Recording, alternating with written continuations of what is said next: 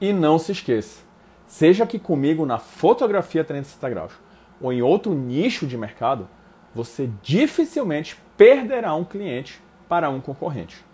Afinal de contas, que concorrente é esse? Falei isso para você pensar um pouco no seu mercado, aonde você está exatamente agora, batendo cabeça para ajustar seus preços e ganhar clientes através de descontos.